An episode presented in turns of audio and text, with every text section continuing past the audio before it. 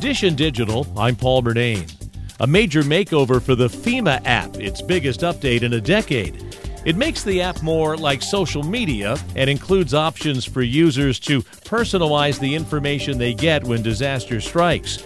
The app also features a section called Recover, where users can learn more about federal disaster declarations in their area and how to apply for assistance. You can also get real time weather alerts, send notifications to loved ones, and locate nearby emergency shelters.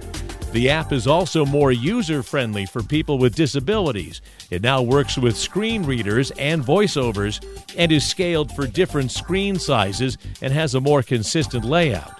FEMA says the redesign is the result of critical customer feedback. Dish and Digital, I'm Paul Murnane. And there's more at WCBS880.com slash Dish and Digital.